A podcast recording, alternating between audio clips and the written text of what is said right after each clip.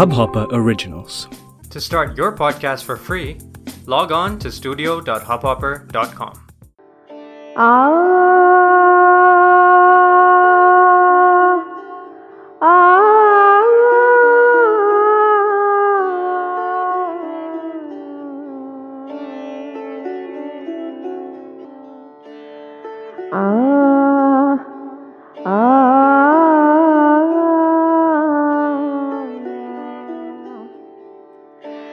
सको।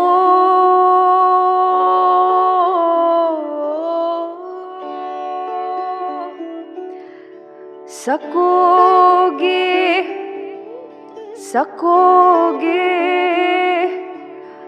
सकोगे। ना सोच।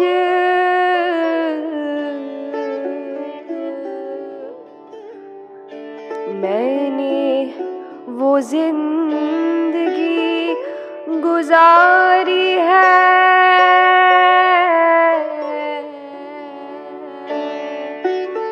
सकोगे ना सोच मैंने, वो ज़िंदगी गुजारी है। आदम खोरों की झीलों में मैंने कश्तियाँ उतारी है। सकोगे ना सोच मैंने वो ज़िंदगी गुजारी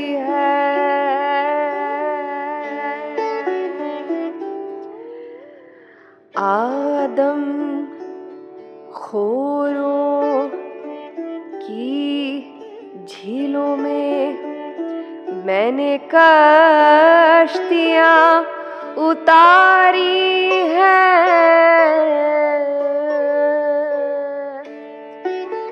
आदम खोरों की झीलों में मैंने कश्तियाँ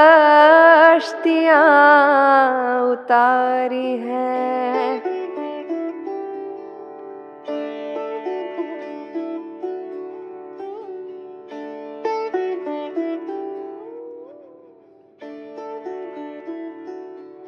सकोगे ना सोच।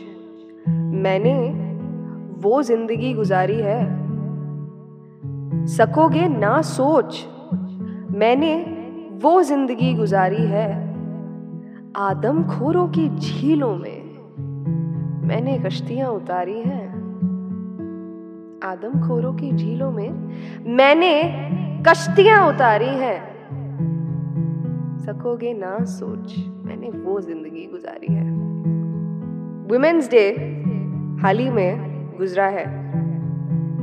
और वुमेन्स डे की फहरिस्त में बहुत सारे ऐसे डेज़ हैं जो कि गुजरते चले जाते हैं। हम थोड़ा कोशिश करते हैं कि उनमें जी भी लें।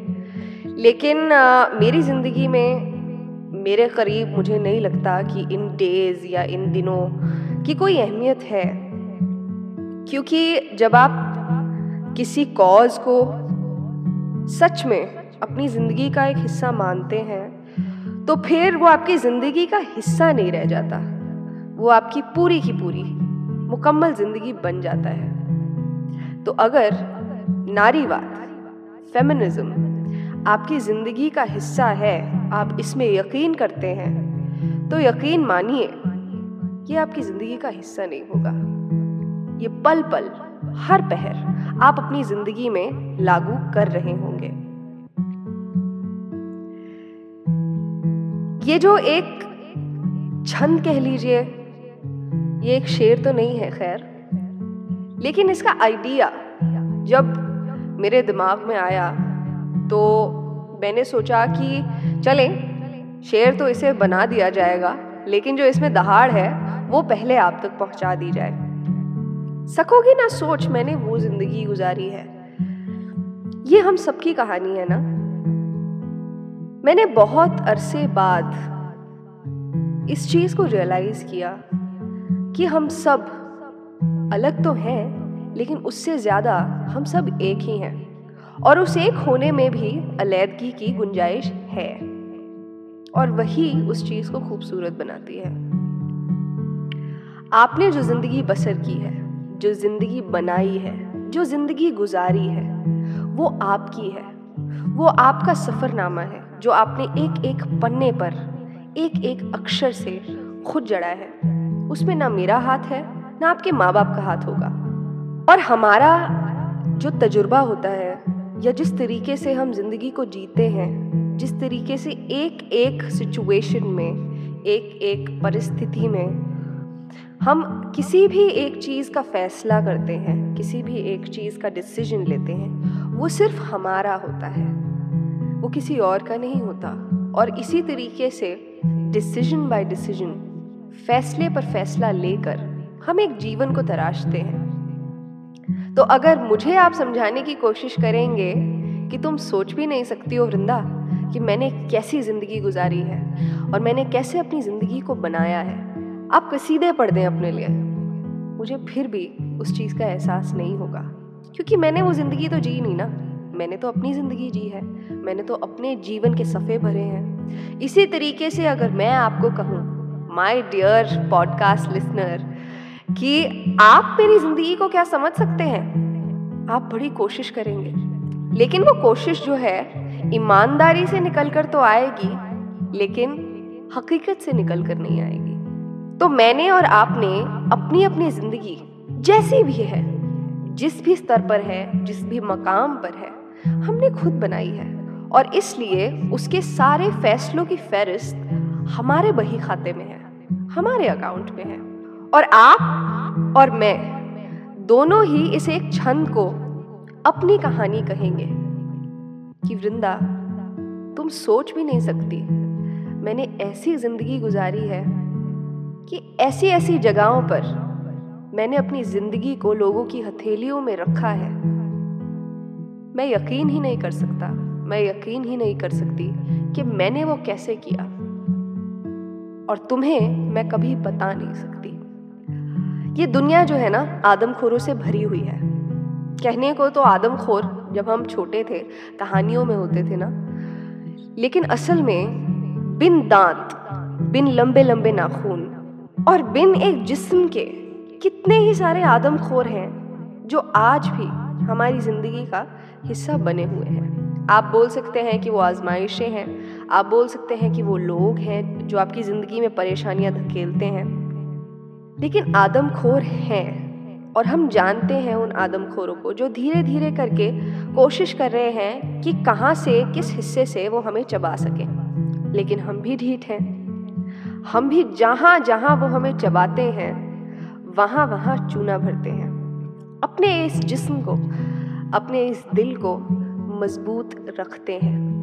और ये एपिसोड, ये छंद आप सब लोगों के लिए है, जो इस वक्त, इस पल में अपने आप को ये कह रहे हैं कि, दोस्त, तुमने एक ऐसी ज़िंदगी बनाई है जहाँ तुमने आदमखोरों के मुँह में अपना दिल रख दिया था, फिर भी वो दिल तुमने उसके मुँह से निकालकर वापस अपने सीने में फिट किया है। तो ये एपिसोड एक अप्रिसिएशन एपिसोड है, जहाँ मैं चाहती हूँ कि आप एक बार फिर खुद के साथ बैठें और खुद की पीठ पर एक थपथपी दे कि, वाह दोस्त you come this far and I will be with you until the last breath क्योंकि है ही नहीं हमारे पास कोई और। खुद के सिवा। अब बातों बातों में एक बात तो मैं कहना ही भूल गई। खुद ही की बात हो रही है। सेल्फ की बात हो रही है। और वुमेन्स डे भी हाल ही में गुजरा है। तो मैं उस विमेंस डे के अस्तित्व को थोड़ा सा शैकल करना चाहूँगी। क्योंकि एक औरत होना सिर्फ़ एक औरत होना नहीं होता है। जिस दुनिया में हम आज रह रहे हैं, वहाँ हम सिर्फ़ एक औरत तो है नहीं। कोशिश करते हैं कि इंसान पहले बना जाए और औरत और मर्द बाद में बना जाए। हम सब सिक्के के माफिक होते हैं। एक तरफ़ शिव है, दूसरी तरफ़ शक्ति है। जापानीज कॉन्सेप्ट की बात की जाए, एक तरफ़ यिन है, दूसरी तरफ़ यान है। और रेना मारिया रिल्क जिनकी मैं बड़ी मुरीद हूँ।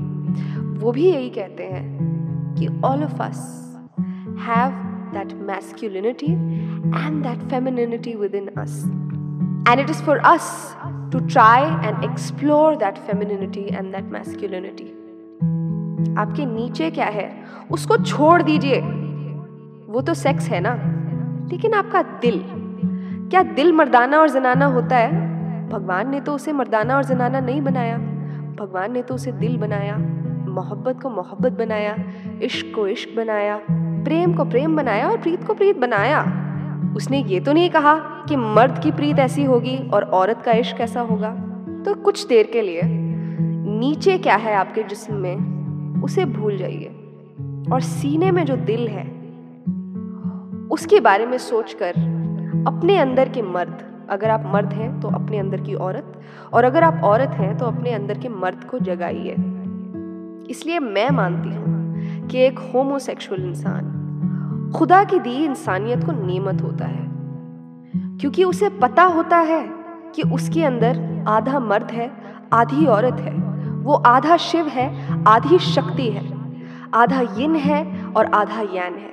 और उस चीज़ पर उसे फख्र होता है। They are proud of being a homosexual. They are proud of being a eunuch. They are proud of being a hijra. और उनके लिए ये शब्द गालियाँ नहीं होते उनके लिए ये शब्द, उनके सर का ताज होते हैं और हमारे लिए ये गालियाँ होती हैं क्योंकि हम खुद से तो इतना डरते हैं ना अगर किसी दिन आईना देख लिया तो क्या होगा इसलिए मैं विमेंस डे या ऐसे किसी दिन को अपने करीब नहीं मानती हूँ। क्योंकि मुझे पता है कि मेरे अंदर जो मर्दाना ज़ात है, वो कभी मरेगी नहीं। और जो औरत है, वो हमेशा ममता और प्रेम बरसाती रहेगी। इसी तरीके से मैं ये उम्मीद करती हूँ कि आप ही अपने सीने में छिपे दिल का लिंग नहीं ढूंढेंगे। इसी के साथ सुखन का ये एपिसोड अंजाम पर आ गया है। लेकिन जाने से पहले मैं एक अर्जी, एक अपील लेकर आई हूँ आपके पास। शायद ये एक अपील भी नहीं है। ये एक इनविटेशन है, ये एक दावत है। मैं करीब दो सालों से हिंदुस्तानी लिखाई और शायरी पर एक वर्कशॉप कंडक्ट करती आई हूँ, जिसका नाम है अर्क ज़बान, जिसका मतलब होता है एसेंस ऑफ़ अ लैंग्वेज तो आप अगर उस वर्कशॉप पे शामिल होना चाहते हैं, अगर आप शायरी के मुरीद हैं, ज़ाहिर सी बात है कि अगर आप मुझसे यहाँ जुड़े हैं, आप इन एपिसोड्स को सुन रहे हैं या सुनते आए हैं ओवर द ईयर्स तो आप ज़रूर शायरी को अपने दिल का एक हिस्सा मानते होंगे। अगर आप उसी शायरी को समझना चाहते हैं और अपना कलाम कहना चाहते हैं, एक ठीक तरीके से, एक सतर्क तरीके से, एक अवेयर तरीके से, और आप पोइट्री एज अ सब्जेक्ट पढ़ना चाहते हैं तो आप इस वर्कशॉप को अटेंड कर सकते हैं। इसकी टिकट्स का लिंक मैं नीचे डिस्क्रिप्शन में दे दूँगी। ये वर्कशॉप 13 और 14 मार्च 2021 को होगी which happens to be a Saturday and a Sunday मेरी मुलाकात आपसे वहाँ होगी। मैं अपनी आवाज़ के साथ तो हूँ ही, अपने चेहरे के साथ भी आपसे रूबरू होंगी। और वहाँ पर हम बैठ के बहुत सारी शायरी करेंगे, कुछ कलाम कहेंगे। और ज़िंदगी को जीने का सही तरीका देखेंगे, महसूस करेंगे। तो मिलते हैं आपके ज़बान में और अगर हमारे नसीब में नहीं है आपका दीदार करना तो सुखन के अगले एपिसोड में। तब तक के लिए सुखन ज़िंदा रहे। इस हब हॉपर ओरिजिनल को सुनने के लिए आपका शुक्रिया। अगर आप भी अपना पॉडकास्ट लॉन्च करना चाहते हैं तो हब हॉपर स्टूडियो वेबसाइट पे रजिस्टर करें और एक मिनट के अंदर अंदर अपना खुद का पॉडकास्ट लॉन्च करें। यही नहीं स्टूडियो देता है आपको पूरी आज़ादी कहीं भी, कभी भी अपना पॉडकास्ट लॉन्च करने की सिर्फ़ तीन आसान स्टेप्स में। तो साथ में अपना पॉडकास्ट शुरू करने के लिए तैयार just hop on Hub Hopper simply content